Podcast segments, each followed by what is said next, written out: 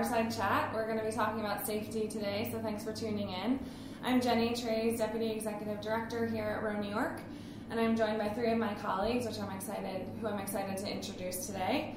Um, this is a really important topic for us at Row New York. When we think about safety, it goes well beyond the boats and the boathouse and the physical safety of our students. We like to think about how our students are doing mentally and personally, and also sh- socially, how things are going with the team, and is everyone feeling comfortable in the space that we're creating at Row New York. It's something you know that I and probably we as an organization um, don't take for granted and work really hard at every single day, and kind of keep us really humble um, when it comes to running our programs successfully. So we're excited to chat more about that. Um, and so I'll turn it over. I would love to introduce Jackie, Louie, and Peter. If you could introduce yourselves and talk a little bit about what you do at Row New York and kind of how you think about safety in our programs. Sure. Uh, thanks for having us, Jenny. My name is Jackie Kleinhans. I'm the Manhattan Youth Program Manager here at Row New York. Um, my role is to serve as the head coach for the varsity teams that run out of the Peter J. Sharp Boathouse and to oversee the middle school and novice programs uh, that run there too. Safety is a big thing for us. Um, at, at, the core of safety is safety out on the water, but we spend a lot of time with our student athletes and making sure that they're safe um, in their social units, that they feel safe coming to us to talk to us about anything, um, and that they are mentally safe as well. Hi, my name is Jorge Luis Lau, the Director of Counseling and Youth Development. Um, and so I work with the awesome, awesome team here um, in support of both the coaching and the academic staff. Um, so I come into play in helping the students uh, get through moments of crisis and also addressing any safety concerns that are related to their social well being and their mental health well being, um, and working with their families. Um, so it's a, it's a great experience, great work. And my name is Peter Costas. I'm the Director of Rowing Operations here at Row New York. And uh, my role, I'm at more of the usual practice operations and going to races and other special events we have at any of our sites and taking feedback from the coaches um, and our staff and looking at um, you know, really more in the physical environment? Are we operating in a way that minimizes risk and accounts for both the usual rowing practice risks, but also um, elements that are specific to our environment and our, our context? Great, thank you. We're excited to learn from each of you a bit more. Um, so I guess just to level set and, and make sure that we're all on the same page. Um, Peter and I were chatting just before this, and traditionally in um, the rowing setting or the water sport setting, people are selecting in or self-selecting to be a part of something like that. Maybe they've had experience with it in the past, or um, their families owned a boat or have access to recreation um, on the water previously. At Row New York, um, we do a lot of recruitment and outreach and make rowing accessible to a group of students who maybe hasn't had the opportunity to participate in that before.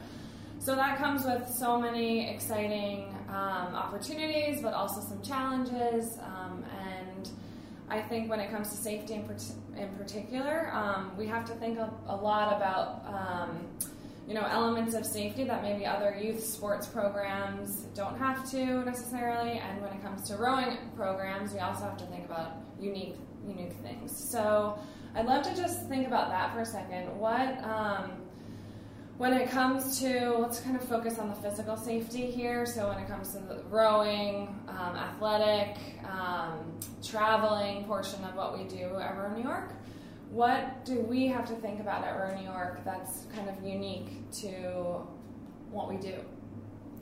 Yes, I think in um, different clubs that I've experienced with the sort of threshold of uh, swimming safety, particularly, it's it's a sort of opt out, so to speak, that the parents will tend to just sign a waiver saying my child knows how to swim, and and and that sort of covers the the liability standpoint. Um, you know, from what you talked about in an environment where there's a lot of access to swimming lessons and going to you know the beach and, and having um, you know experience around boats and out on the water.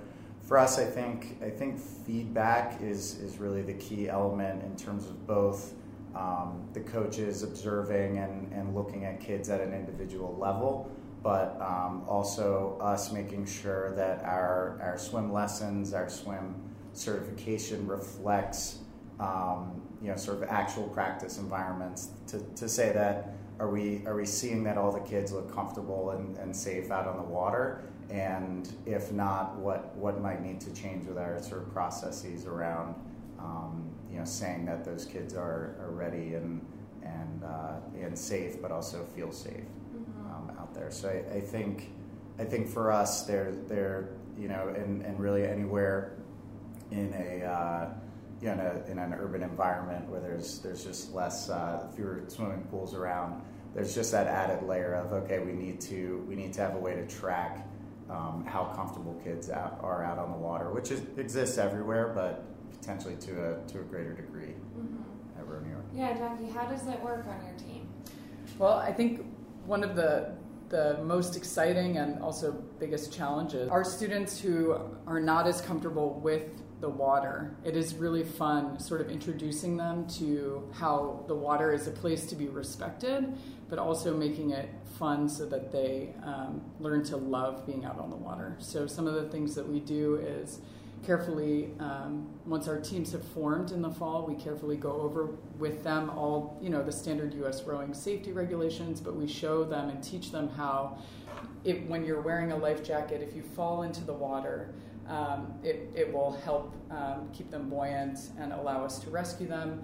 And then when we run our actual swim lessons, we work hard to make those not just about learning how to swim, but about how to have fun in the water. So when students spend two or three weeks really working down and drilling on their skill, drilling down on their skills, and they, they reach a big milestone, um, we have a, a, fun day where they get to play with toys in the pool and get to try new challenges like jumping into the pool. That's a big thing for our student athletes, being able to not start actually in the water, but jump into the pool because it requires um, sort of a different skill set of being able to stabilize, swim back up to the surface. Another game we play is, is putting pool toys down at the bottom so they have to swim down and get it. Um, and there's a lot of emotions connected to swimming as well. Um, many of our seniors will um, speak about how, in their first few years at Row New York, um, passing the swim test was extremely difficult for them and, and how rewarding it was to, for them to see their improvement over time. Um, so, for the coaching staff, it's really sort of trying to remove the barrier that the water creates and um, making learning about the water and respecting the water um, fun for student athletes. Mm-hmm. Yeah, I imagine that's got to be a balance because you don't want want our students to be so scared of the water that they're afraid to get in, but also have this kind of respect for it, as you said. Um, how, do you see, you know, we ha- we serve seventh, eighth, ninth 10th graders in their first year here, do you see a difference between ages when it comes to that comfort and that learning curve at all? Um, actually, no. It just depends on, it, it all comes down to meeting that individual where they're at. And mm-hmm. some of them will be um, more comfortable with just taking a swim test altogether, even with their other peers, even if they know that maybe their swim skills, swimming skills aren't as advanced, um, whereas others really need that individual time uh, and want to take the swim test by themselves because they're afraid of um, what it might mean if they don't do as well. So um, I've seen that in our younger athletes. I've also seen it in our older, and I think it relates to confidence and their past experiences in, in interacting with the water. Right. Yeah, and swim lessons t- take so much time for you guys, right? It's sort of quote unquote away from rowing, but it's a life lesson that will stick with our students well beyond their time here at Row New York and their time even rowing. Um, so that's something that really gets me excited about what we do. Um, are, when it comes to time at the boathouse and actually getting in the boat, what are um, what are you guys thinking about? Like, you know, when you first introduce a student to Row New York and it's their first day on the water, how are we thinking about safety and how are we getting students aware of that beyond swim lessons? Um, one of the things that we do, especially in teaching our students about the water, is to um, just walk them through the process of why we're making the decisions that we're making. So today we are able to go out on the water for the first time because you know you've learned all the skills you need to learn on the erg you've watched the safety video this is how the coaches have assessed the water conditions and we feel that you are we, we build them up and make them feel confident and ready to take those first steps out on the water um,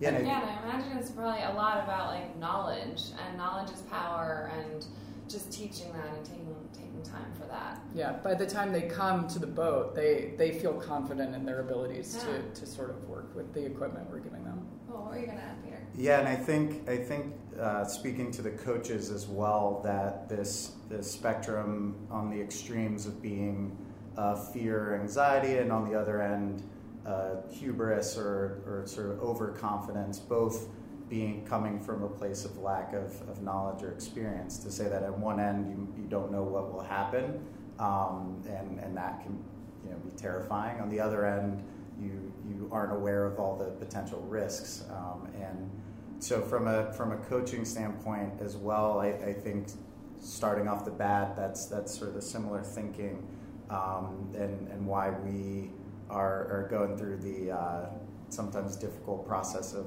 having all of our coaches get a U.S. Uh, boating license, um, which you know we we have uh, boats with the 9.9 horsepower. It's not required, um, but from the same place that um, you know creating an environment where it can be fun to challenge yourself out on the water and be aware of all um, all the sort of risks, but be comfortable in your ability to uh, assess and act on them. That um, being important for the the student athlete level that, that that really starts in my mind with the coaches and them being as comfortable and as as sort of aware of all the, the possibilities out on the water. Um, so really, it's we, we just run the the aluminum um, launches with the 9.9s for the most part, and it's you know operation is relatively straightforward. We've all been at a rowing club where they hand you a gas tank and say, okay, go follow that boat that's already launched. Yeah. Um, but uh, it, it, I do think it's really important to um, take a step back and, and potentially hit a few redundant questionnaires on the online test that, that walk you through what are what are the decision uh, decision making processes for other boats out there and what what can you expect um, from people you're sharing the water with. Um, increases that comfort level. Yeah, you're right. We all have been at that club where they're like, "Here's your here's your gas container, and there's your launch, and that's your crew. Good luck." Um, I know Amanda has told that story about where she first started coaching. Um, so what do we? We I think it's just to say like it's really difficult to do what we do and be that club that says here's your here are the keys. Um, so what do we do in terms of coach training and getting even coaches comfortable? um, on the Harlem River is really unique, but across all three boroughs. And um, can you talk a little bit about our, our training and um, right, coaches? right. So we have we have a few certifications we require. One being um, the the boating license. Uh, we require the CPR, first aid, AD um, training, and um, and also the the safe sport um, certification for, for all three areas. Um, and then from a practical sense, we also run you relatively casual, but a, a walkthrough, a safety walkthrough um, for all uh, new coaches at each site, um, which we encourage our experienced coaches to attend as well, which which they they um, they do, and it, it contributes to a communicative boathouse. Um, and then as well, um, something we're launching this year is having um, sort of coxswains more involved in that process as well, and and um, you know really starting to say that really before a coach or a coxswain launch to know that they're on the same page and and to avoid that that uh, that picture of a, a, boat sort of launching into the distance as you're still um, starting your engine, being the nightmare scenario. To say that really the the, the heart of a practice running well is is every coach and coxswain communicating well and being on the same page and being um, sort of loaded with uh, with knowledge. Um, but that's that's for the most part what we look at before um, any any sort of crew takes their first stroke with a with a. And Jackie, you've been a part of these trainings for three, four years now. Yeah. Um, so you can would love your perspective on that, and then how you kind of create a culture of safety with your students um, beyond the orientation process. Yeah, absolutely. So um, the Harlem River is a unique place. So we do everything Peter um, laid out, and then we we take it a step uh, a step further in terms of the specifics to the Harlem River because it doesn't have a, a soft shore in many places. It um, wakes will bounce off and reverberate. There's not a lot of safe places to land a shell, and then also there are a lot of curves. So trying to get the new coaches to learn the names of the bridges is important, so that when if they ever get into trouble, they know which bridge they're at, exactly where on the water they're at. So when they make a safety call, they can um, uh, speak to that, and then also pointing out, you know, we share the Harlem River with um, some, you know, the population of Manhattan and um, some big, pretty big boats like the Circle Line and the Manhattan that go around the city. So pointing out to our new coaches where their shells need to be on the water um, to avoid if you know a big boat were to come around the corner to avoid any sort of safety situations. Um, so we spend a lot of time doing that as well. Uh, in terms of creating a culture of safety at the boathouse, um, it's really my job to set the expectation at, at, Peter J. Sharp in terms of how the coaches make decisions about the weather and how they are um, training uh, their students uh, to react and behave. So, one thing I go over with them a lot is how to properly make choices about the weather and whether to go out um, if I'm not there. Um, and then we try to be really, really approachable um, to our student athletes and let them know that um, it's a safe place and we want them to be able to come and talk to us if they ever feel unsafe. Um, and I think we've done a really good job of that, and um, our students, we, we, measure that often through surveys, um, and our students feel like they can come speak to us and, and know that we will take action if they feel unsafe. We won't just write what they say off. Absolutely, yeah, and that's so important when it comes to mental health and safety as well. Um, before we go there, though, um, just would love to know, Peter, from your perspective, what is it like running facilities and operations and handling safety in a club that's across all three boroughs or three of the five boroughs in New York City? And how does it vary depending on the location? Yeah, and it's it's something that I think the the most important element for me is to to start with you know having started eight months ago that I, I don't I don't know the the context of of all three locations perfectly. That's something that exists in a document is not going to speak to mm-hmm. perfectly where the warm up run should be, what the most dangerous turn on that that river is, um, and what what specific to those those contexts um, is is going to be the the safe the safest sort of policy and decision based in reality and not based on sort of my understanding brought from another context.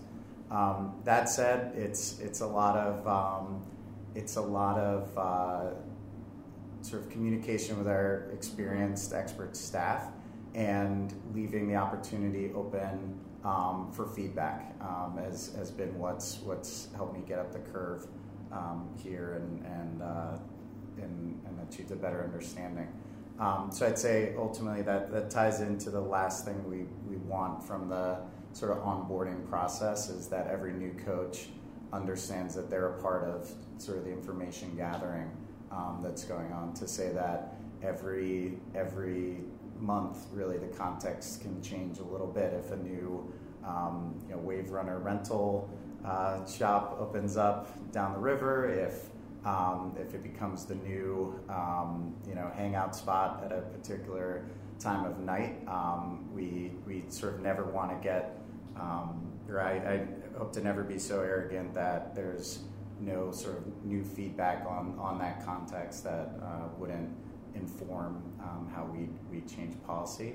But um, to say that otherwise, there there are obviously sort of core elements that apply to all three but it's really where Jackie and the program managers come in and, and their understanding and years of experience at that site where it, it gets tailored to um, the context of each of the three boathouses. Absolutely, yeah. So it sounds like a common theme is feedback, communication, approachability, and when it comes to safety, and probably that relates really closely with mental health and safety. Um, so, Horlui, would love to hear from you um, about how we, how that works in your role, and how you work really closely with Peter and with Jackie and with the other staff at Row New York to make sure that we're not only aware of our kids' physical safety at Row New York, but really and um, really importantly, and, and, normalizing mental health and um, social health as well. Yeah, definitely. I mean, New York is in one of the most you know diverse cities in the world, um, culturally, uh, social, economically. Um, and so, being at different sites and understanding the communities that we're in, um, our students have different experiences, and um, and just the nature of working with both middle school and high school students, that alone comes with some of the development that every youth experiences. Um, so, with that you know, um, we do take into consideration you know, safety concerns that are related to housing stability, food security, um, violence, whether within the community or maybe bullying in the school, um, and then the emotional crisis that comes along uh, as our, our youth develop. Um, and so some of the work that, that is done is uh, twofold. One, working directly with the students um, and providing crisis counseling uh, workshops that are related to uh, social and emotional learning topics, um, and also working very closely with the academic staff and the coaching staff um, because they have the they've had the opportunity to develop some really positive relationships with the students, so they get to learn about them, um, they get to know them very well, and so um, oftentimes they can notice when the students may be in need or the students uh, have that confidence in reaching out to their coach or the academic staff and letting them know that they would uh, they would like some additional support on certain things. Um, and so, in order to make that happen, we we coordinate together. So we do have meetings where we discuss the students on how they're doing, how they're progressing, both academically at school, within the tutoring program, and as well as how they're doing athletically um, and that gives us an opportunity to really fully support the student um, in a way that's uh, more holistic, um, and we're connecting the dots of their families, their school, the Row New York staff, um, and any community uh, service providers that might be of assistance depending on what the students need.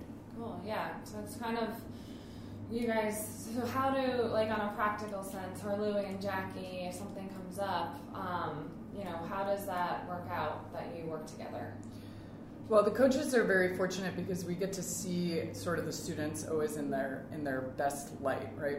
Because they come to practice, they're excited to be participating in a sport, they're excited to be having fun, and we're mentors, but we're not necessarily their parents. And the uh, or we're not their parents.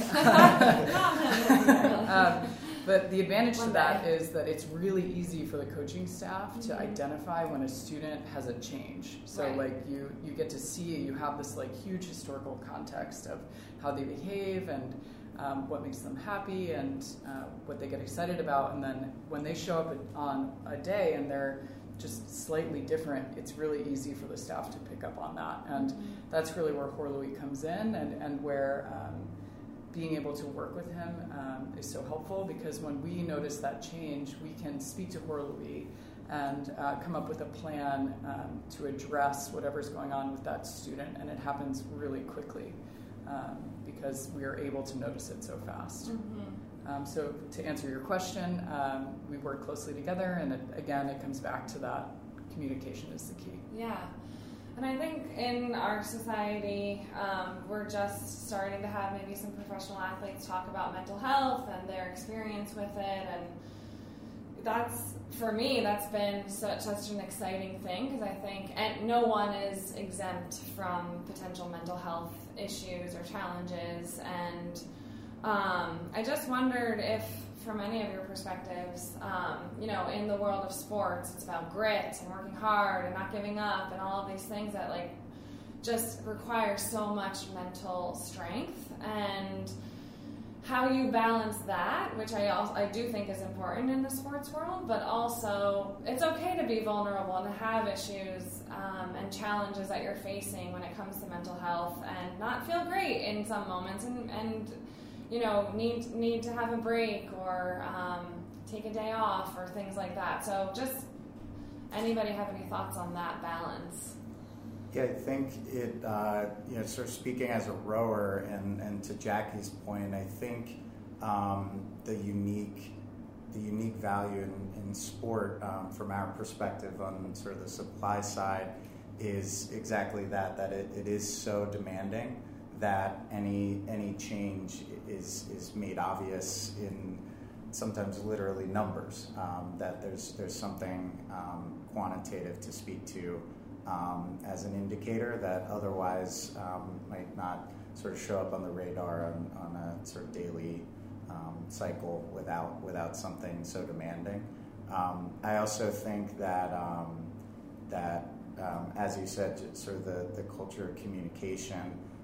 Sometimes you know either, either as a coach or in, in really any role, understanding when you aren't in a position to be that communication channel mm-hmm. for someone that you know and, and, coming from a school environment it was you know maybe checking in with an advisor or, or parents that um, in some ways we, we are we are sort of limited in, in a coaching role as to you know setting lineups and, and generating goals and expectations for a student athlete that um, you know it, it's why it's so valuable having we here that it can it can absolutely sort of take a little bit of the air out of the balloon on the sort of coach athlete relationship and allow a, uh, a, a, communication channel that um, you know especially in the student size doesn't complicate their their sort of standing on the team so to speak. Mm-hmm. You have thoughts on that? Yeah. Yeah, I, I think I think it's definitely a balance between grit and resilience. Like there's two different things. So like the grit is kind of knowing like okay, how much of this is me just trying to push through and dig in deep on, on athletically, and then how much of it is where I may need to ask for help on something. And resilience is really just kind of being able to know um, or self monitor, like, okay, let me reflect, like, what am I struggling with? What can I, what skills can I use to cope with what I'm struggling with? And at what point do I ask for help or seek for help? Um, so that way I can continue pursuing that healthy grit and performing well athletically. So it, it's it's a fine balance, and sometimes it's tough to know when and where. Um, but I think the students, with the support of the coaches um, and the supports of the program staff, and with the counseling, it, will help them kind of identify better where that lies, that balance, um, and then we can then support them through that. Yeah, our students are under so much pressure from um, academics, from from rowing, from um, college applications, SATs, families. families. Eh, you know, every every uh, part of their lives puts a demand on them, and um, I think the key is for the coaching staff um, to make sure that we stay approachable. We want our student athletes to come to practice every day and to work hard. Um, that's sort of the expectation, that's the goal. But when a student is struggling under the weight of you know too much homework or they have their SAT, uh, I have a lot of students taking the SAT tomorrow, so you know they're taking today off just to um, get themselves reset and uh, put themselves in a position to be able to perform well um, tomorrow and get, get some good rest, maybe some extra study time. So I think it comes down to balancing the expectation that they show up and they work hard with the realistic uh, implications of the, the life that they have and um, being understanding and making accommodations for our students where um, they need it the most. Yeah, I mean, when you think about how much our students are with us, like one day off is it's it's a good thing actually. They're with us six days a week, over a thousand hours each year.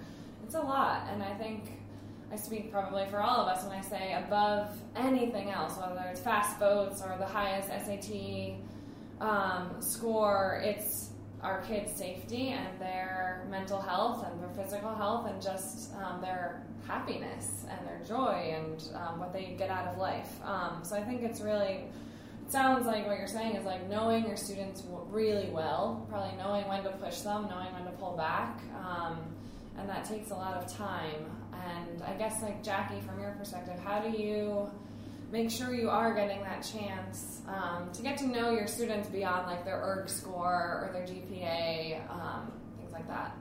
Um, I think for me, it comes down to those little moments that you get before um, and after practice, like from 4:30 to 6:30. That's our programming time. But our students um, at Row New York and students everywhere, they love being at the boathouse. They come early.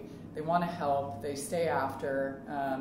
So taking the time when they show up to the boathouse to, hey, you know, eight of you are here. Can we go rig this boat and let's talk about what's actually going on in your lives mm-hmm. um, and it, outside of rowing, not just like the race that's upcoming, not just um, you know you know what seat they're going to be sitting in that day. So I think it's really important to have that connection because you want to be able to check in with them about how they did in the play or you know their their sister's upcoming ski trip weekend. Mm-hmm. Um, these things help you uh, form a connection with them and uh, make. It, it's really important to to let them know that you care about them more than than just as an athlete. And I think that's particularly true in our program, but I think that any good coach at any any program would do something like that, know their students beyond um, what they're just doing in the boathouse. Absolutely. Yeah, and our programs are so diverse, kind of in every sense of the word. Um, and for me, I think safety when it comes to mental health and social safety is so much about inclusion and making not just diversity, but do people really feel like they belong in this space? So, can we talk a little bit about um, what that looks like at Row New York? One of the things we do um, have in the boathouse is uh, just the statement that hate has no home here, and it's in translated to many languages. Um, but we the students it's it's the students come from all different backgrounds and we expect them we teach them to, to work together and um, there's no difference of expectation. Like mm-hmm. we just lay down they're, they're a team and it, it, works just like any other team. Yeah. And i think you do work really hard to make sure that people get to know each other through being on the same boat or doing team building activities. Or really what were you going to add yeah, I th- um, one of the one of the um, sometimes the barriers or hurdles to uh, to safety is uh, being able to navigate or access support services. Mm-hmm. Um, and so at, at New York, like our staff are, are, are, very diverse as well. And so in the counseling side, we've needed to reach out to the families to help further support the students. And sometimes uh, English is there as a second language for the household. And so to be able to communicate them in their language or being able to connect not just the students but their families to services that um, can adapt their cultural needs and, and linguistic needs um, has been huge and very helpful for the Row New York families. That's so cool. Yeah, I think as well, uh, you know, more from an operations uh, standpoint, um, you know, I always think about what what are we doing that sort of communicates uh, cooperation and a sense of camaraderie among coaches across programs. Um, you know, are we are we having um, you know, are we having sort of onboarding that um, you know, it, does it does it is it overly um, pointed towards towards performance, and are we sort of valuing um, you know high performance teams more than you know our, our other programs?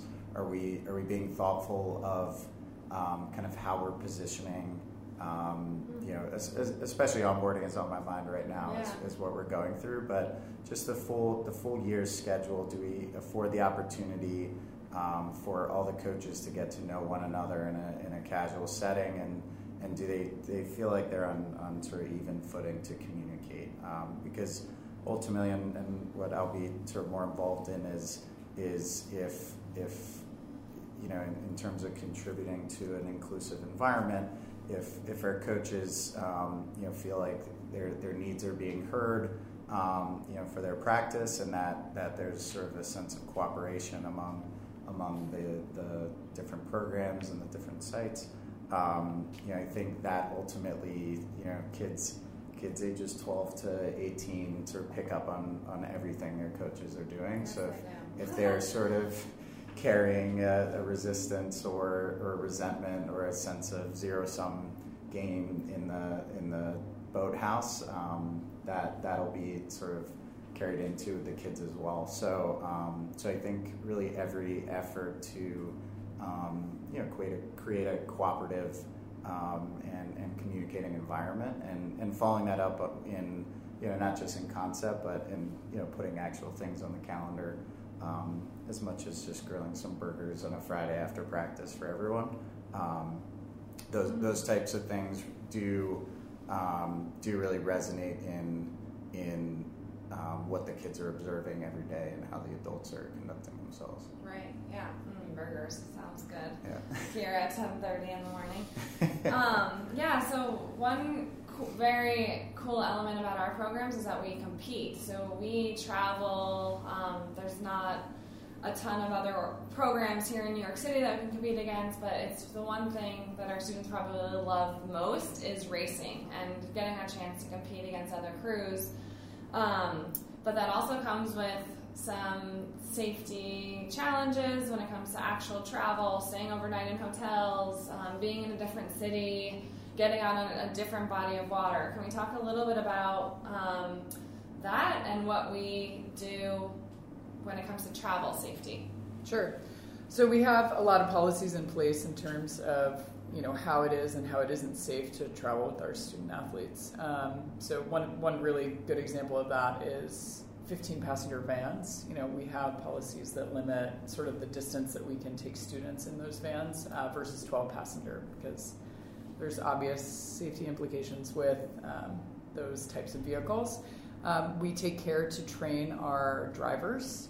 Um, and then for longer distance uh, travel, we tend to hire hire buses. Um, so when we go up to Saratoga Springs, we're typically in a coach bus, maybe supplemented with a van. But um, most of our coaches, most of our coaches, then get to ride instead of having to be the responsible driver. Um, we're any coach knows that regattas can be long, um, and so it's important to uh, make sure that there's you know trailer drivers who are more well rested and trailer drivers who are not responsible for driving students. So we do the bottom line is that we do a lot of logistical planning around um, who's responsible for driving, if anyone. Making sure that they have the appropriate certifications in place in order to be able to drive our students, um, and then otherwise planning and booking using our resources to plan and book buses. In terms of actual hotels, like it comes down to setting the expectations of our students. One thing that I do from a logistical standpoint is try to stay away from booking hotels that have doors that access the outside.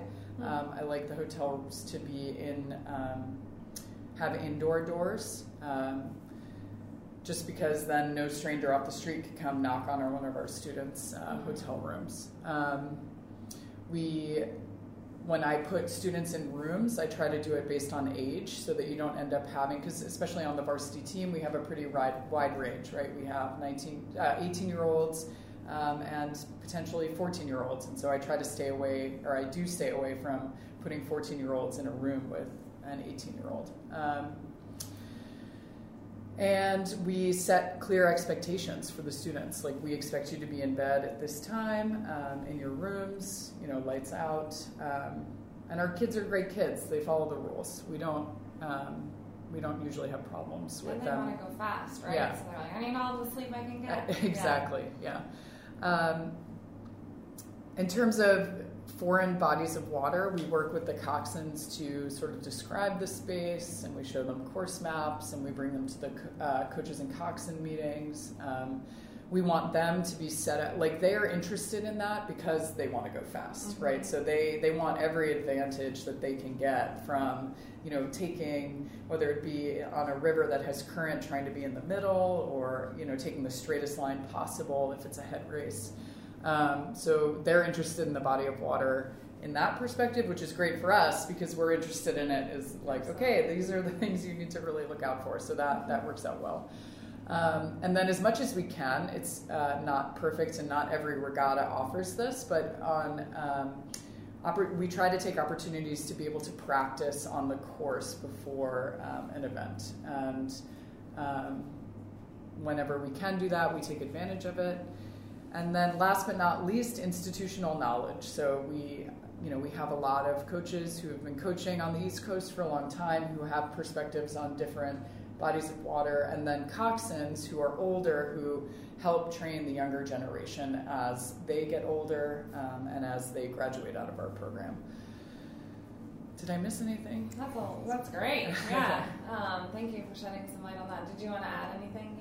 Yeah, I think I think that was really comprehensive, and, and the only thing I'd, I'd sort of add is um, we really see as one of the the um, you know sort of greatest risks. We try to avoid risk anywhere, um, but outside of you know the, the boats out on the water, um, transporting kids in the vans um, is uh, you know it's it's you know relatively complicated. It's why we have sort of firm parameters around it, and I think where really um, theory and practice meet on on that is is actually having a, a, fairly restrictive process for for signing off as an organization for um, you know who your um, people driving driving the kids around are. Um, so I, I, think you know beyond just saying we'll we'll run an observation, um, having a, a, pretty detailed checklist and um, we've we've failed people on that before, which is very uncomfortable and it's very time consuming.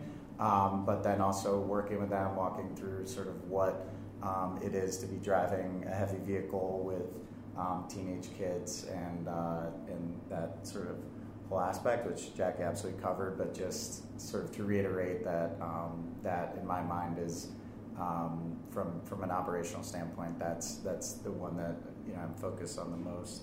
Um, the trailering as well.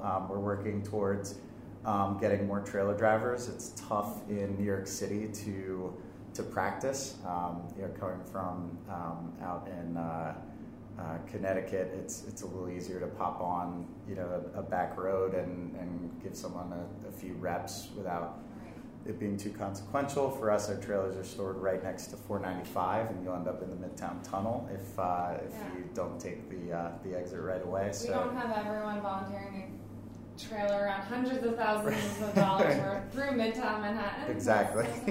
so it's um, so it's it's to me I, the the transportation questions it it um, it's a combination as as Jackie put well of of um, sort of sort of larger policies and also planning for the reality um, race to race, which it um, again it, it takes um, a lot of, of planning and thought um, and experience with the context on the coach's part, and then um, and then execution. Um, mm-hmm. You know, come the weekend of. Great. Um, yeah, I was just kind of thinking also about the regatta scene in terms of New York City is one of the most diverse places in the world, and I think sometimes I am reminded when I go home to Pennsylvania uh, the the beautiful bubble I, from my perspective, that we live in in terms of progressive thought and how inclusive and uh, how much we value um, diversity just in general, and that's uh, it most rowing programs don't look like Row New York, right? So we are one of the most diverse programs probably in the world. Um, and our kids are smart, and I know that they've asked me when I've traveled um, to regattas with them, like, wow, people look like a lot of people look the same. It's much more white and affluent, and wow, we really stand out here. I wonder, as we talk about inclusion and safety and feeling comfortable in all the spaces that Row New York um, you know operates. Have you had conversations with her, Louie or Jackie or anybody um, about this, and how do you handle it? Well, I mean, our, our students have definitely made comments to the coaches at regattas about how they are the mm-hmm. most diverse team. Um, but in terms of how to handle it, um, from my perspective, that's only a positive for them. And so trying to point out that, you know, they, they may not look like every other boat that's out there, but that doesn't matter because they're rowing, and Mhm. it's all about just rowing and, and racing next to, to that other boat. So um, I think where it gets hard is when the other teams comment on it, Right. and that is that has been my negative experience around around Mhm. this and how it hurts the feelings of our student athletes, and that's when you have to have the, the hard conversations. And what's really unfortunate about that scenario is it typically happens on the water at the start. Hmm. Where you're not there. Yeah. And so you don't see it and you can't sort of step in um, as an adult in that situation. And uh, you just have to rely on the resiliency of the children, and they are so resilient. And um, it obviously sparks a conversation when they get back to the dock. But that is that is the worst of it in terms of what happens at races. Yeah. And just, I imagine you're very real with them, understanding that this is something that um, isn't unique to like the regatta scene necessarily, and it may happen in life, but continue to encourage them to be proud of who they are and celebrate that diversity on their team and, and beyond. Um, any other thoughts on that? Yeah, I think uh, just speaking of my experience back in, in 2011, volunteering with Row New York, it was it was something that um, you know we had talked about sort of in, in concept um, during onboarding. I um, coming in, you know, really had no, you know, I, I pretty conventional experience with the the, the sport in all of its um, you know homogeneous kind of aspects that. Um, I think I think as Jackie said, other other schools making comments or other programs making comments at races is, is what I, I at the time felt very unprepared for, and I felt very sort of angry and defensive, and um, and I think through experience in that season and and you know leaning on sort of more experienced coaches around me, it it did circle back to um, you know the some of the more conventional aspects of, of all right let's create our sort of competitive bubble for this race. Let's tune out sort of the noise. Um, but but that you know that type of noise needing to be followed up on and addressed circling it back to sort of mission and what are the positive elements of of what we're doing for this sport um, and and the kids being a resilient b you know smart enough to understand sort of the context of this is cool to be a part of this is different this is important um, that you know circling it back to to sort of that larger mission and that the context of, of you know offhanded comments and, and general ignorance um, doesn't compromise that but Mhm. um, but it is it is in a way related Right, and let's see what they can do on the water, you know? Um, when it comes to putting the oars in, in the water and, and going fast, we match up with, with them. So I think, yeah, I think um, making sure that our students ultimately know that they belong um, is really important. Yeah, what were you going to say? Um, I, I think the, the coaches and the academic staff also try to take advantage of moments that are um, their teaching moments. Um, so I think experiencing something like that, as unfortunate as it is, uh, it wouldn't be the only time that they would most likely experience that. I'm pretty sure they would experience Mhm. it in the future, whether it's in the career or when they move on to college. Um, and so, you know, how to uh, turn some of the negativity of that experience um, and make it a strength and Mhm. kind of, you know, talk to themselves and say, well, I can prove that I do belong here. Um, you know, whether they're pursuing a career goal or an academic goal, um, and having that, you know, that resilience and that persistence um, is key. And I think in the youth development world and in, in what Row New York is also trying to do and in trying to, you know, bridge the experiences of rowing to to life experiences and youth development uh, framework. Um, I think that, that that would be one example of that. hmm Yeah, absolutely. It, it has been the experience of some of our alumni, and this would be a great um, podcast in the future to hear from them about that transition from Row New York, whether it's the rowing team they're going off to at college or just college in general, which ends up um, for some of our students are going to a private school in a very different place, a predominantly white experience. Um, so I think that conversation kind of is super important to what we do and, and to the students that we're working with. Um, so good for us to be aware of it and have conversations like this to prepare us for next time. Um, so I guess I wanted to start wrapping things up and really just thinking about each of your realms when it comes to safety at Row New York. What is one piece of advice, if, if any listener took away one thing when it comes to what you do at Row New York and what they should do in their programs, what is that one piece? Who's the brave soul to kick us off? I can, I can dive in here. Um, I, I think I think uh, in terms of operations, there's there's clearly a lot of um, sort of prerequisite work in, in terms of setting up your policies and your in your in your plans, and a lot of uh, you know some cost, for lack of a better word.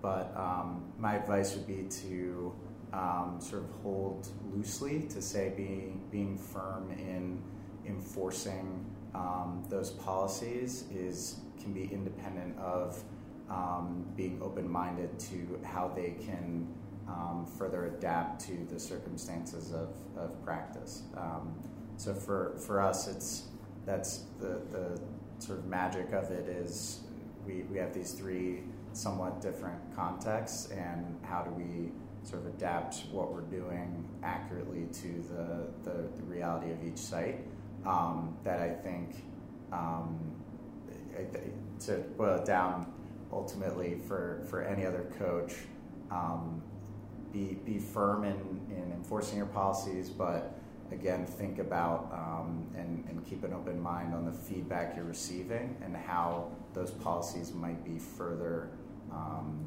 adapted to create a safe environment um, instead of holding on to um, kind of what was invested in too tightly. Right. Great. Thank you. Yeah. Um, yeah advice I would give is is uh, for folks not to feel like uh, they have to have all the answers, know everything, and do it all themselves. Um, I think just from the student's perspective, uh, they're the experts of what they're experiencing or what's happening in their lives. So they will often give you feedback that would really help you guide on guide the direction of the programming.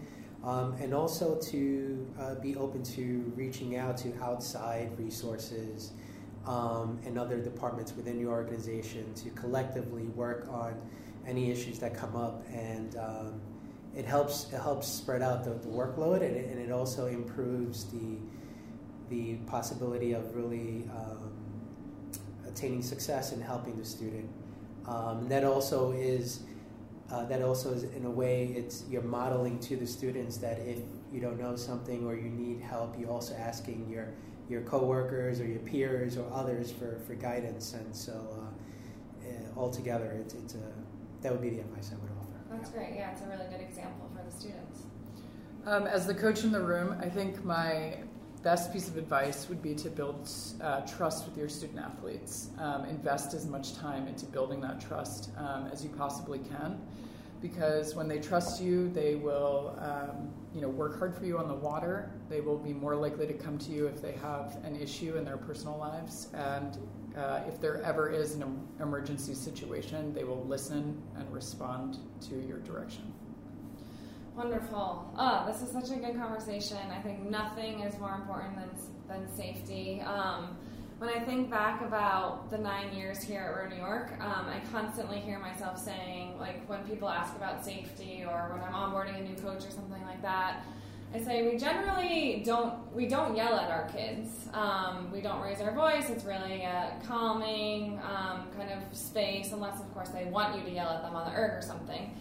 But I say, so we don't yell at our students, except when it comes to safety, if needed. So I think that kind of speaks to the mental health and protecting our students when it comes to not yelling at them, making sure it's a safe, and inclusive, and, and you know, motivating environment, and then also the importance of if there is an issue, make sure they know about it, and you're doing what you can in that moment to make sure. Yelling is not always the answer, but making sure that people know about it, and you're taking some. Um, you know, you're giving direction and taking some control there. So Thank you. Um, I'm always humbled by the work that you're doing on the ground and the thought that you put into everything we do at Row New York, but especially when it comes to safety. So thank you. I think the lessons are communication, building trust, getting feedback, being adaptable, and, and really listening, I think, to yourself and to the students. So thank you. Thank you, Jenny. Thank you.